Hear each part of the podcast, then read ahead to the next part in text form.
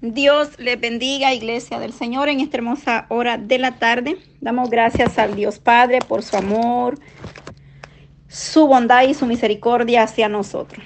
Amadas hermanas, iglesia del Eterno, hermanos que les comparten estos audios, que el Señor les permite poder ser parte y de estos eh, estudios bíblicos, ¿verdad? Que estamos hablando. Recuérdense que para eh, poder eh, seguir este estudio, eh, tenemos que haber leído Apocalipsis 1 al 4. Este, este audio ya es de la sesión 2. La sesión 1 ya la terminamos y ya los audios están disponibles en los, medios o plataformas que los estamos compartiendo, que es en el Telegram, en el grupo de WhatsApp y por los medios de los podcasts. Ya están los audios ahí disponibles de la primera sesión, que fueron tres audios. Ahora bien, vamos a dar inicio, esperando en Dios donde quiera que usted se encuentre, donde quiera que nos va a escuchar, que sea Dios bendiciendo su vida, fortaleciéndolo en esta tarde y estamos en este tiempo llevando el estudio bíblico, revelación de Dios, cómo vivir el presente en la esperanza de su venida. Interesante tema, interesante estudio. ¿Por qué? Porque estamos viviendo un tiempo donde nosotros necesitamos como iglesia no perder la esperanza, amén, no perder esa esperanza, esa certeza, esa convicción de su venida. Tenemos que mantenernos firme, iglesia, creyendo en la venida de nuestro Señor Jesucristo. Aleluya. Poderoso Dios, la sesión 1 fueron tres audios.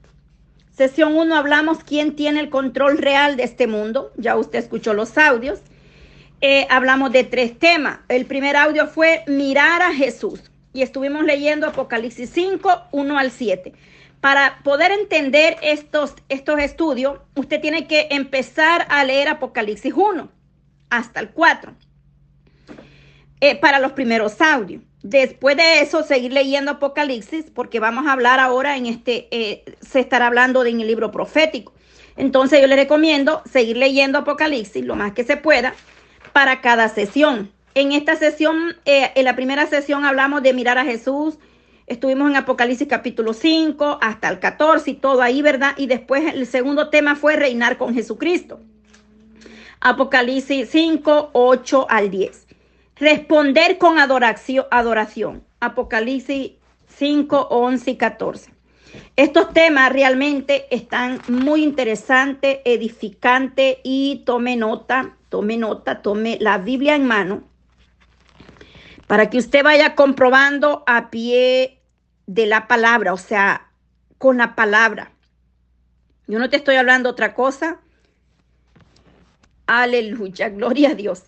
Eh, yo no le estoy hablando otra cosa más que la Biblia, amén. Por eso es muy importante eh, ir leyendo con, con, su Biblia en mano, tomando nota. Dios bendiga a mis hermanas que ya enviaron las respuestas de la primera sesión. Dios les siga dando sabiduría entendimiento a cada hermana que está participando de estos estudios y están enviando su respuesta. Te damos gracias, Dios amado, en esta hermosa hora de la tarde. Gracias, Padre por tu misericordia, tu fidelidad, Señor, llegue a cada hogar, cada familia, cada nación, Dios mío. Desde el más pequeño al más grande, sea usted tocando las vidas, dándonos sabiduría, conocimiento, entendimiento, Padre, para poder entender y comprender tu bendita palabra, Señor, la cual sabemos que usted nos viene hablando, exhortando, guiando a través de tu palabra, la cual es viva, eficaz, Señor. Danos cada día más anhelo de escudriñar tu bendita palabra, porque sabemos que en ella está la, dirección, la guía que usted nos ha dejado, las instrucciones, Padre, y que podamos guardar y atesorar tu palabra en nuestros corazones. Aleluya. Amén. Gloria a Dios. Vamos a dar inicio esta tarde, sesión 2. ¿Qué sabemos del anticristo? Eh, la Biblia es o se encuentra con la vida. A través de la Biblia escudriñamos y entendemos que es viva, es eficaz y en ella hay vida, o sea, palabra de vida eterna. El mundo avanza eh, hacia la consumación de las promesas escritas en la palabra del Señor. Todo este mundo está viendo las promesas, las profecías están visibles. La iglesia de Jesucristo ha sido establecida en la tierra con un mandato o un propósito. ¿Y cuál es ese propósito, amada iglesia? De llevar el mensaje de vida y de salvación a las almas o al mundo entero. Enseñar sobre el bien y el mal y el mal y dar advertencia o advertir hacia dónde nos lleva cada una de estas opciones. Hay dos opciones para salvación o condenación eterna. Sabemos que eh, muchos se levantan profetizando falsamente, eh, falsos profetas, falsos maestros, eh, a falsos anticristos, y luego dicen muchas cosas que se están levantando, enseñando sus propias mm, normas, reglas, dogmas que son dogmas, reglas de hombre para beneficio de ellos mismos. Iglesias con un montón de reglas que ni ellos mismos pueden vivir y se vuelve una carga, pero tienen tantas reglas que pasan a ser tan religiosos fuera de la realidad. Y es que eso está pasando y en las iglesias. Gente que se ha metido en una religiosidad, pero su vida es un desastre, vive en una apariencia poniéndose cargas o, reglas o leyes que ni ellos mismos pueden cumplir. Si tú puedes cumplir toda la ley de Cristo, gloria a Dios. Pero eh, estamos en un mundo que perece. Entonces la iglesia tiene que estar eh, en, listos o prestos a descubrir para identificar la verdad del engaño la verdadera verdad del Evangelio con la mentira, con la imitación, con tanto falso, mentiroso. Y poder separar del error. La Biblia nos alerta y se convierte como en un mapa, una brújula, una dirección espiritual, nos guía y nos mantiene en el camino de Dios, el camino correcto.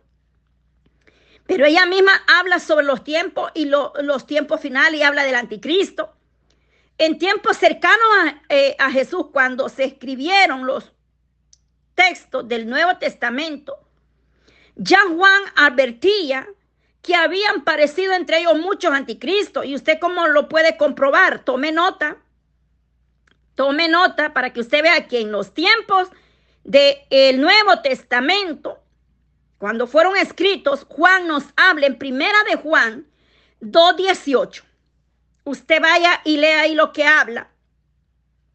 Entonces, más hoy que estamos más cerca de la venida o la aparición de nuestro Señor Jesucristo, hay que estar alerta, despiertos espiritualmente. Iglesia, no duermas, hay que levantarnos despierta espiritualmente.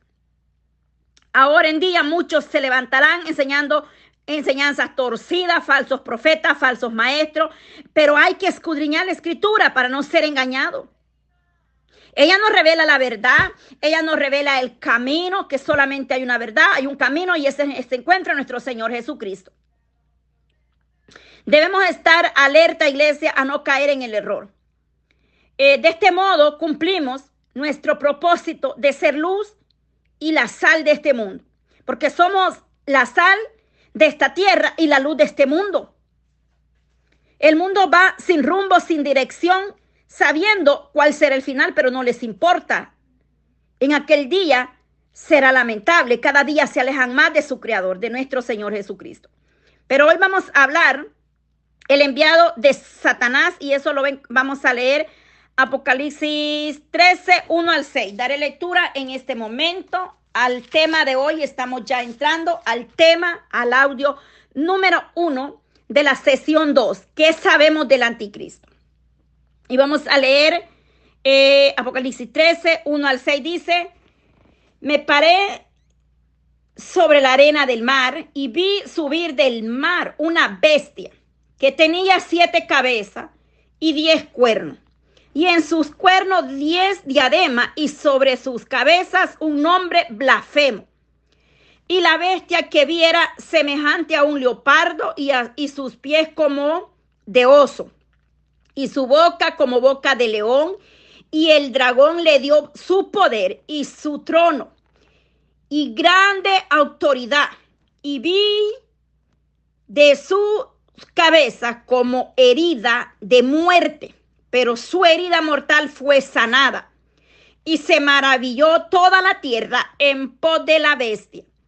Y adoraron al dragón que había dado autoridad a la bestia. Y adoraron a la bestia diciendo, ¿quién como la bestia? ¿Quién podrá luchar contra ella? Santo, Dios nos ayude. Misericordia. Hemos leído Gloria a Dios. Poderoso es Cristo.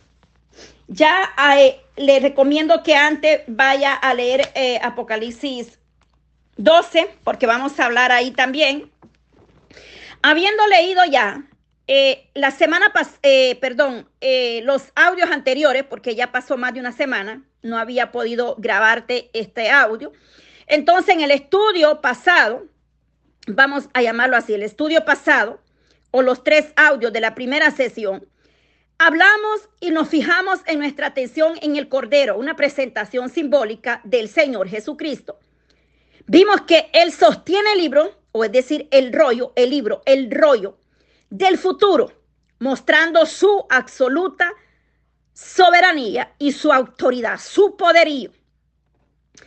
Pero en Apocalipsis 12 inicia una presentación de criaturas fantásticas que sin llegan o a través eh, de la historia humana. Oiga bien, vamos a ir para Apocalipsis 12. Ahí se nos habla y se nos presentan unas criaturas fantásticas. Por ejemplo, el nacimiento y la... Vamos a leer ahí en el Ahí, ¿verdad? Vemos ejemplo el nacimiento y la ascensión de Cristo. Se ven de un modo claro en los mm, primeros eh, versículos 4 y 6. Vamos a ver. Dice, apareció en el cielo una gran señal de una mujer vestida de sol como la luna debajo de sus pies y sobre su cabeza una corona de doce estrellas. Y estando encima clamaba con dolores de parto en la angustia de alumbramiento. También el verso 3, 12, 3. También apareció otra señal en el cielo. He aquí un gran dragón escarlata que tenía siete cabezas y diez cuernos, y en su cabeza siete diademas. Entonces, el Apocalipsis 12 se nos habla y se nos presenta acá, ¿verdad? Eh, de mm, las criaturas fantásticas. Vemos ahí eh, el dragón escarlata y todo, la mujer con dolores de parto, su cola, eh, la de el dragón escarlata, vemos el verso 3, lo leímos, que arrastraba, dice, la tercera parte de las estrellas del cielo y las arrojó sobre la tierra. Y el dragón se paró frente a la mujer que estaba para dar a luz. Ahí lo leímos, Apocalipsis 12, la mujer y el dragón. A fin de devorar a, devorar a su hijo tan pronto como naciere o naciese. Y ella dio a luz un varón que regirá con vara de hierro todas las naciones y su hijo fue arrebatado para Dios y para su trono en el versículo 9 nos enseña que el dragón se llama diablo Satanás. En el versículo 17 habla de la guerra de los siglos, del diablo contra el pueblo de Dios, el resto de la descendencia de la mujer y finalmente contra Dios mismo. Vamos a ver ahí Apocalipsis 12, 9, donde se nos enseña que el dragón se llama diablo Satanás. Y fue lanzado fuera el dragón, la serpiente antigua. ¿Quién es la serpiente antigua? Usted ya sabe, iglesia. El cual engaña al mundo entero, fue arrojado a la tierra y sus ángeles fueron arrojados con él. Ve ahí quién es la serpiente antigua. Satanás. Mire. Ahí está, y dice que fueron arrojados con ellos sus ángeles. Vamos a, a, volver, ¿verdad? Acá. Sabemos, estamos en Apocalipsis 12 ahorita y, está, eh, eh, y vamos a estar entre el 12 y el 13 hoy hablando de estos dos capítulos. El resto de la descendencia dice, y la mujer finalmente contra Dios mismo. En el capítulo 13, que leímos, la primera criatura que vio Juan era una bestia que subía del mar. Y esta visión es estremecedora como la que tuvo el profeta Daniel muchos siglos antes, cuando cuatro bestias grandes subían del mar eso usted lo va a encontrar ¿dónde? Recuérdese que Daniel es el libro profético en el Antiguo Testamento. Daniel 7, 1 al 6, Daniel vio y tuvo la misma visión. Para las personas del mundo antiguo, o sea, los océanos, estaban llenos de, de terrores desconocidos de modo que el mar era una fuente apropiada para las criaturas misteriosas y malignas. Y de hecho en el mar hay muchas criaturas misteriosas que bíblicamente aparecen escritos sus nombres en la Biblia, que en las profundidades del mar hay grandes eh, criaturas que no las hemos podido ver. O sea, misteriosas. En el mar hay misterios ocultos que Dios conoce a profundidad y malignas. Aquí Juan describe que cada rasgo de esta bestia, tal como lo vio, emerge del agua. Tremendo. ¿Cuál es el significado de las siete cabezas y los siete cuernos? De que en sus cuernos hubiera diez diademas, dice, o coronas. ¿Cuál es el significado de esto? Una verdad que no podemos encontrar aquí es que esta bestia es como su amo, él, o sea, él mismo. Dice, dragón escarlata. En Apocalipsis 12, 3 lo leímos. Los cuernos simbolizan, número uno, poder. Y las diademas, realeza. De modo que este monstruo se presenta como una figura poderosa, con atributos de rey, pero no es nada. El único rey de reyes y señor de señores es nuestro Señor Jesucristo. ¿Cuál es el significado del nombre blasfemo o nombres blasfemos que exhibe esta bestia arrogante? Él afirma ser divino, poderoso, ve que es herido y es sanado y la gente se maravilla y se postran. Ve ahí. Afirma ser divino, poderoso, como un Dios con, con de pequeña, que quede claro. En cierta manera, maligno y perverso. Véase ahí versos 5 y 6. Dice, y ella dio a luz un hijo varón que regirá con vara de hierro a todas las naciones. Y su hijo fue arrebatado por Dios y para su trono. Y la mujer huyó al desierto donde tiene lugar preparado para Dios para que allí le la sustenten por mil doscientos setenta días. Estamos eh, leyendo Apocalipsis 12. Ahora me voy a ir a Apocalipsis 12, 13, 5 y 6. Aquí está.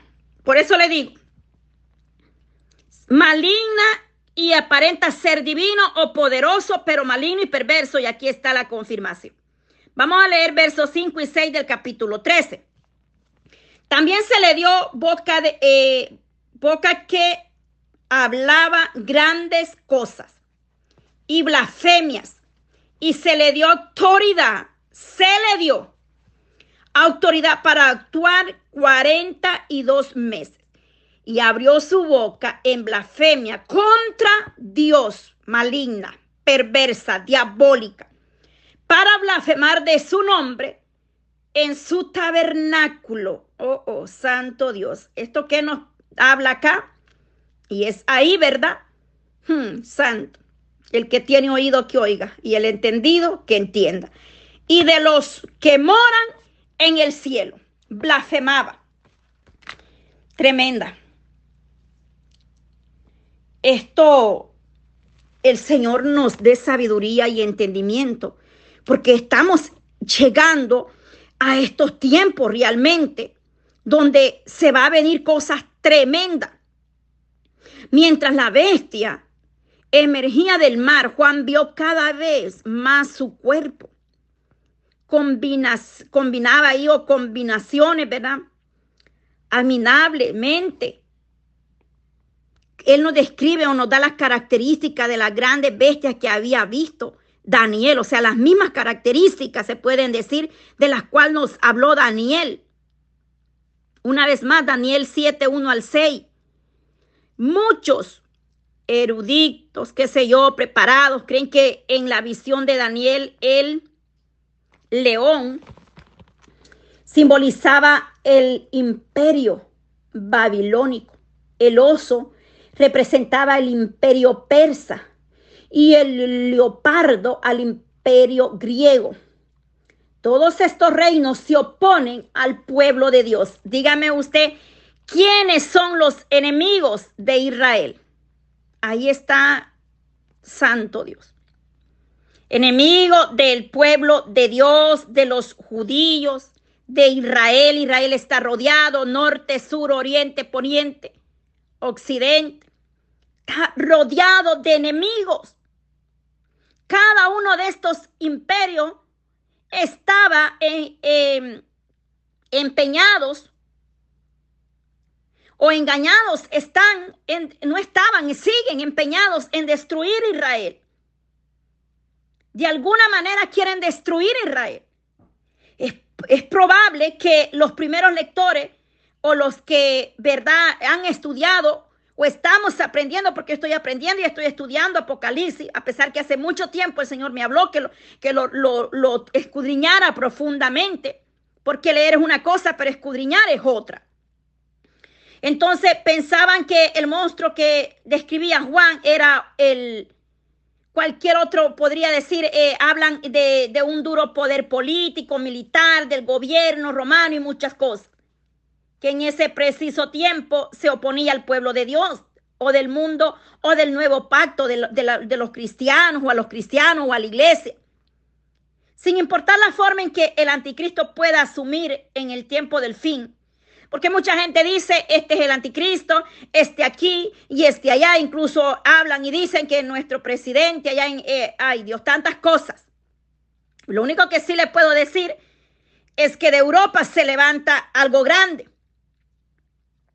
sin importar la forma en que le quieran dar o como lo quieran imaginar o visualizar al anticristo.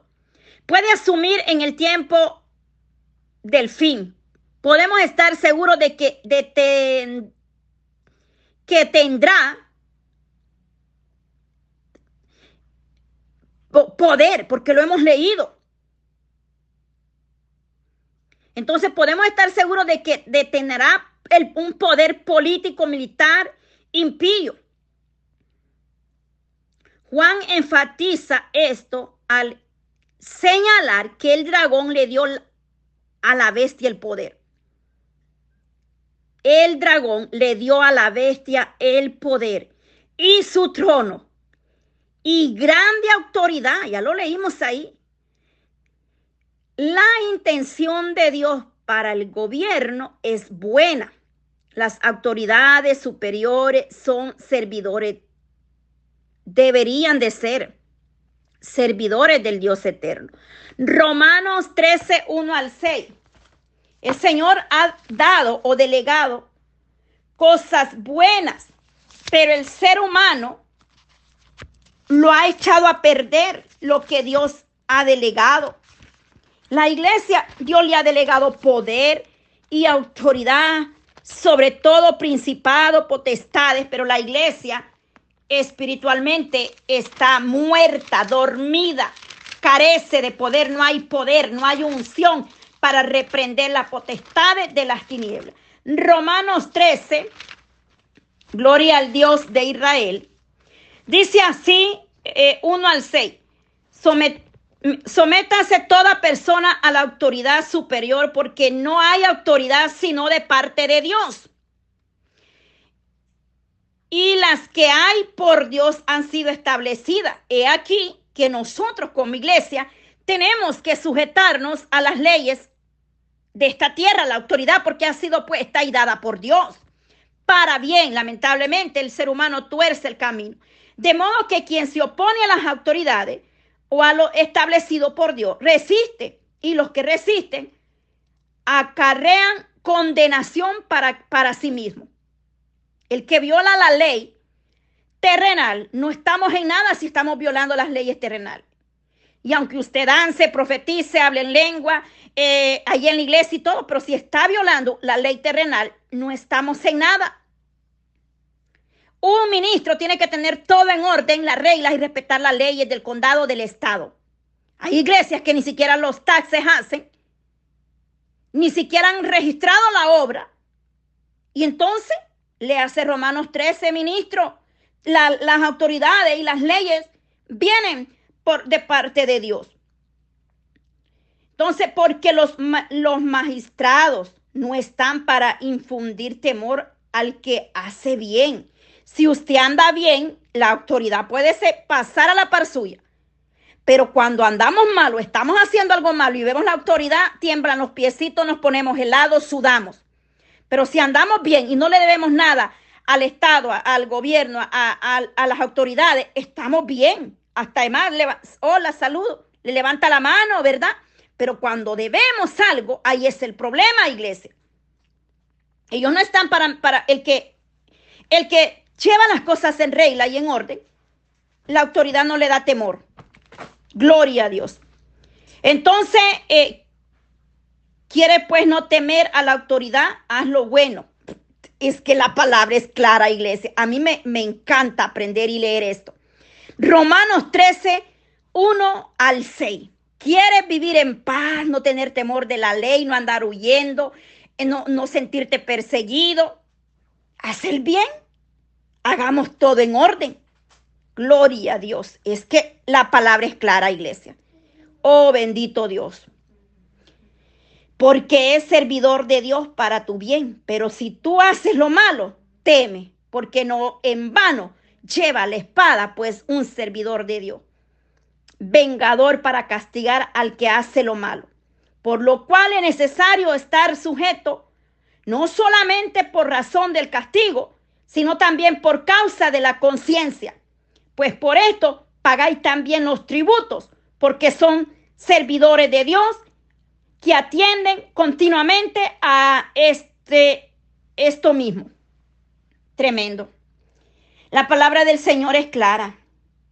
Y de esto hay mucho que hablar y este tema está muy interesante sobre la, sobre la autoridad. Sin embargo, a lo largo de los siglos, el enemigo ha dominado el arte o mm, la mentira de, de tomar algo que Dios puso para bien y trastornarlo para mal. Todo ha sido establecido en esta tierra para bien, pero el mentiroso, el enemigo, ha engañado a la humanidad y las cosas que eran para bien las hicieron para mal. Ay, santo. Con frecuencia las mentiras del enemigo contienen una cota suficiente de verdad como para hacerlas aceptables. Es que el que no crea la verdad el que no quiere caminar en rectitud y en obediencia va a caer en lo incorrecto o va a hacer el mal. Pero aún así son mentiras. Es que a veces la gente dice, eh, voy a hacer esto, voy a mentir para los para hacer mis taxes, voy a mentirle a la policía, a la autoridad, al gobierno y la mentira tarde o temprano sale a la luz. Entonces el enemigo les hace ver que esas mentiras son piadosas, pequeñitas, buenas, necesarias. Tremendo, pero aún son mentiras. No hay duda de que su, eh, su gran logro en los tiempos finales incluirá una gran maquinaria de político militar destinada a ponerse al Señor Jesús, a oponerse, perdón, o sea, en contra de Jesucristo mismo y del todo los que se han